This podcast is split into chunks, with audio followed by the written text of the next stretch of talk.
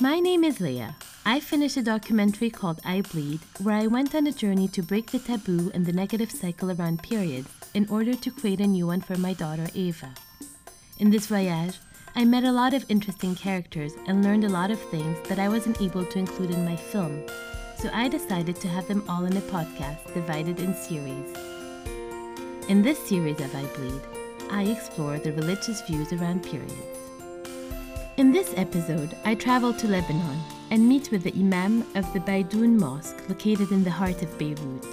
Sheikh Ibrahim Al Hout is not only an Imam, but a professor lecturing at the Lebanese University. It was my first time entering a mosque. I was asked to wear something modest and a headscarf to cover my hair.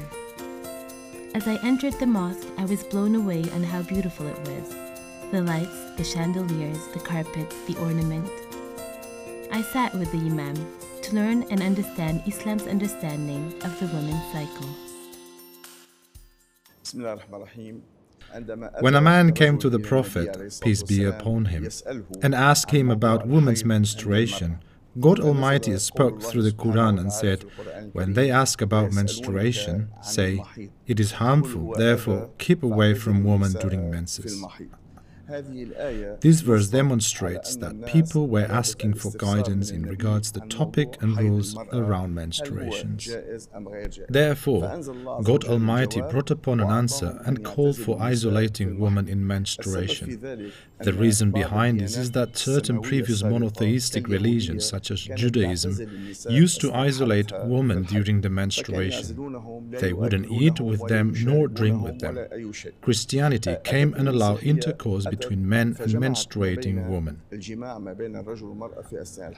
Then came Islam, and it forbid intercourse during menstruation. Islam, therefore, called for not touching a woman's lower body, the area of the blood. This is how Islam defined isolation of women. I will clarify some of the rules around menstruation. There is a hadith of the Prophet, peace be upon him, in which he defines the meaning of isolation. To isolate a woman does not entail her to be hidden in places as we done in ancient times, where they used to put menstruating women in caves, known as the menstruation caves, where they stayed in confinement and had their meals placed upon the door. Menstruation women would be isolated completely and not allowed to be in the presence of anyone. Islam revoked that practice and allow us to drink with menstruating women and even share the bed with them. The Prophet, peace be upon him, however, indicated that the bloody area was to be avoided at all times. As was described in the Hadith, you are entitled to anything above the bloody area. This is one of the rules in Islam around menstruation, but there are many others that I shall overview. For example, a woman came to the Prophet, peace be upon him, asking about praying and fasting in the time of menstruation. The Prophet, peace be upon him, told her, You do not need to worry about praying and fasting. However, once the menstruation had ended, a woman would need to make the fast days that she missed while on her menses. This is one of the rules mentioned in the Sharia. Aisha, the wife of the Prophet, peace be upon him, was with him in one of the seasons of Hajj. She came to the Prophet, peace be upon him, weeping. So he asked her, What's the matter? She replied, oh, O Messenger of Allah, my, my menses have arrived, and here I perform the rituals of the Hajj. So the Prophet, peace be upon him, said, Do everything that the pilgrim does, but do not perform the circumambulation around the Kaaba. In addition, a menstruating woman, as we know, is in a state of tension and nervousness.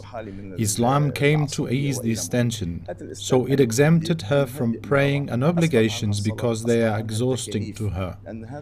Praying and fasting require a lot of effort. Hence why Islam granted women some resting days. These days might vary depending on the length of menstruation. The Muslim scholars and scientists have stated that the length might vary from a day and a night to six or seven days or 15 days the most. There is another thing that I would like to mention. Does a menstruating woman get completely isolated as we mentioned? Islam states, no, not at all. The Prophet, peace be upon him, used to drink from the same cup as his wife Aisha. As mentioned in the hadith, when menstruating, Aisha used to drink from a cup, then give it to the Prophet, peace be upon him, and he would drink from the same place her mouth touched the cup. This entails that women, during their menses, are not impure as many might think. The impurity lies only in the bloody area. It is not the women that are considered impure. Another important thing to mention is that menstruating women are allowed to read and recite the Quran, to read its explanation books using the mobile phone, so nothing is out of reach for her. This also gives freedom to menstruating women. One day the Prophet, peace be upon him, who was in the mosque next to his house, asked Aisha to hand him a piece of cloth that was at home so she said, O Messenger of the Lord, I am menstruating. He replied, You do not control your menses, they are not in your hand. So he told her to walk by the mosque and come to him, and she did. From this, scholar concluded, therefore, that menstruating woman may enter or walk by a mosque. We should mention that the Prophet, peace be upon him, said, Subhanallah, for a believer does not bring forth impurity. There is no impurity in its moral sense.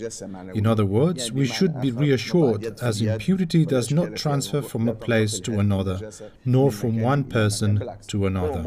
Menstruations are part of woman's physiological structure. Having your menstruation brings comfort for women in many aspects. Subhanallah. Yes, she will be wearing during that time, but it is beneficial for her body so she does not have any strokes. Her body receives the care of God Almighty during this period.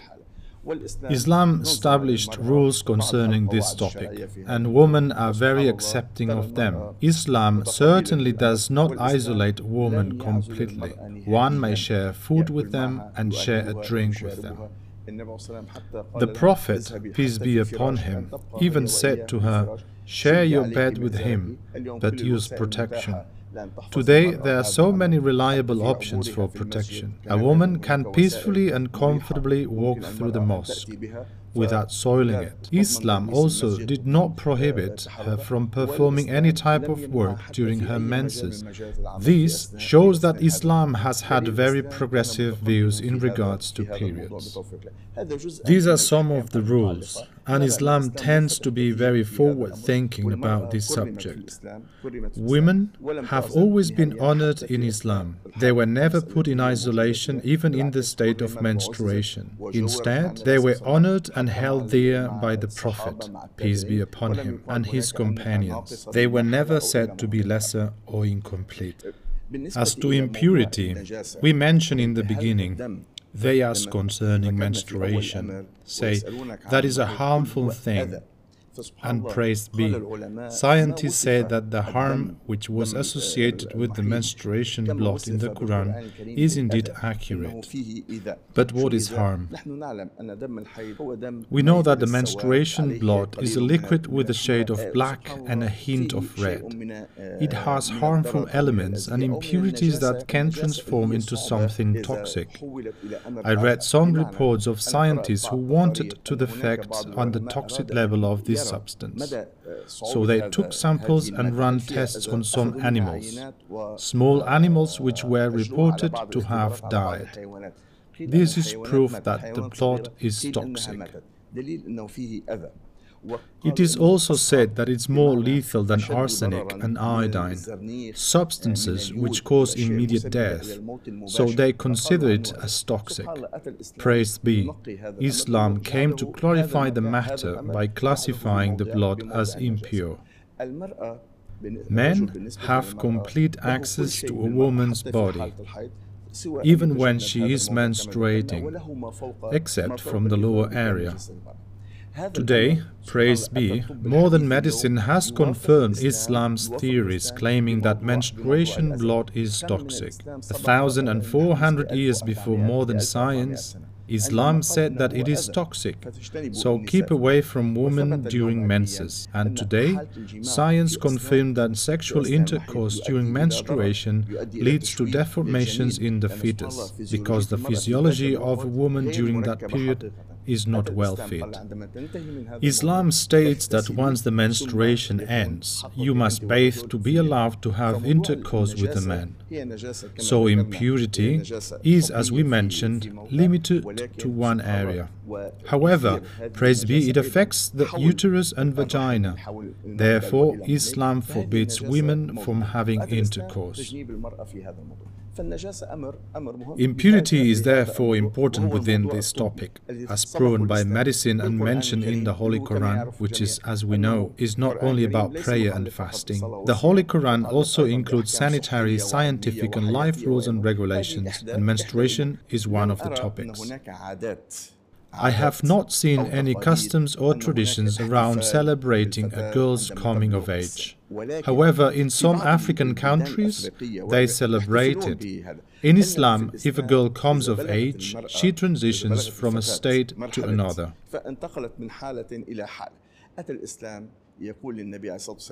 The Prophet, peace be upon him, said when asked about a girl's coming of age, she must wear a hijab.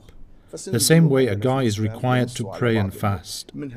A girl will also need to start to pray and fast. With the onset of puberty, the Prophet stated that one begins a real life journey because this phase brings forth maturity and consciousness.